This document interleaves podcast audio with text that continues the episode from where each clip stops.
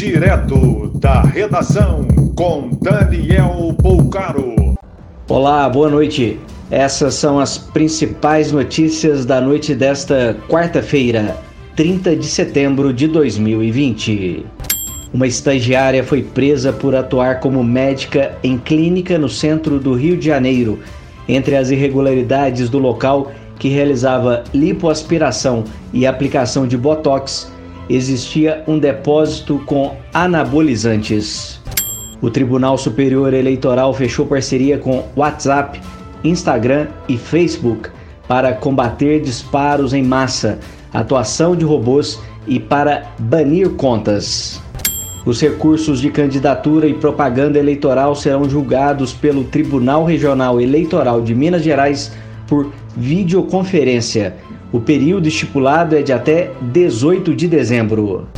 O governador de São Paulo, João Dória, anuncia imunização de médicos com a vacina chinesa ainda no mês de dezembro.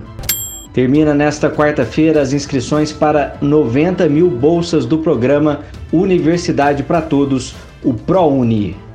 Um ex-funcionário de empresa do ramo de telecomunicações vai receber indenização por danos morais de 5 mil reais por gordofobia.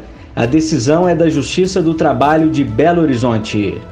A Guarda Municipal de Salvador monitora até mesmo com drone quatro praias que voltaram a ser interditadas para evitar aglomeração.